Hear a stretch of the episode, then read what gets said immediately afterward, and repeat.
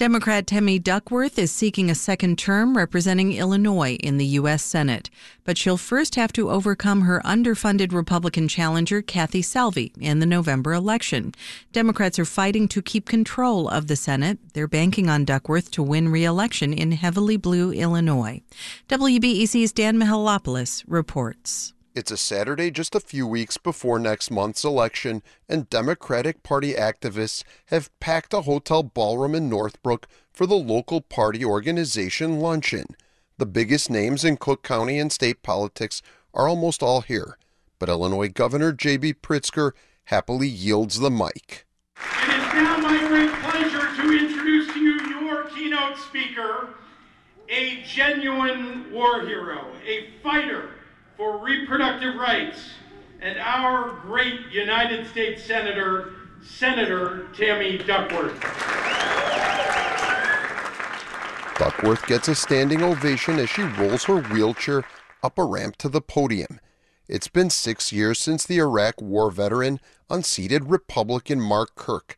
She became the second Asian woman in the Senate, the second woman to represent Illinois in the Senate, and the Senate's first double amputee.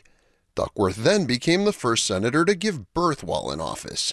She says the stakes are high next month. The future of this country, the future of the world, depends on us, on Democrats controlling the Senate, Democrats controlling the House, we maintaining our leadership in the Illinois legislature, because it all ties together. Standing in the way of a second term is Republican lawyer Kathy Salvi from Mundelein. She got 30% in a seven way primary in June. And I would love to see Illinois be a state where people are proud to live in.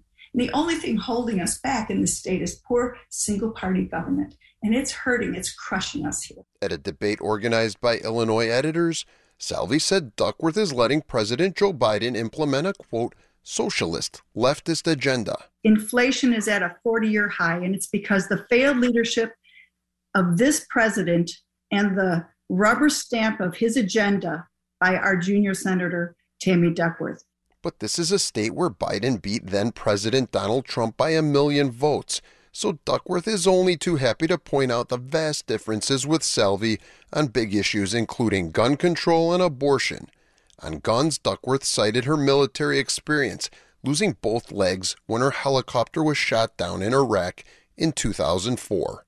I carried an M16 for 23 years in the military. I know what those weapons are supposed to do. They're supposed to shred a human body. They don't belong on the streets of our cities. After the deadly massacre at the 4th of July parade in Highland Park, Duckworth again called for a federal assault weapons ban. But Salvi said she opposes that and drew a much different conclusion after the 4th of July. I believe that what we have in our in our state, in our country, is a mental health crisis. Uh, it, it, is, it was glaringly evident in that day. She dismissed the incumbent's call for gun control as political grandstanding. I remind Senator Duckworth of her words right after that tragic event. In fact, I was really taken aback. I just find it repulsive when uh, elected officials use a time of tragedy in order to push a particular uh, uh, uh political agenda. On abortion, Duckworth favors a federal law protecting the right of a woman to have access to the procedure, but Salvi says she's, quote, pro life. Libertarian Bill Redpath is also on the ballot. Dan Mihalopoulos, WBEZ News.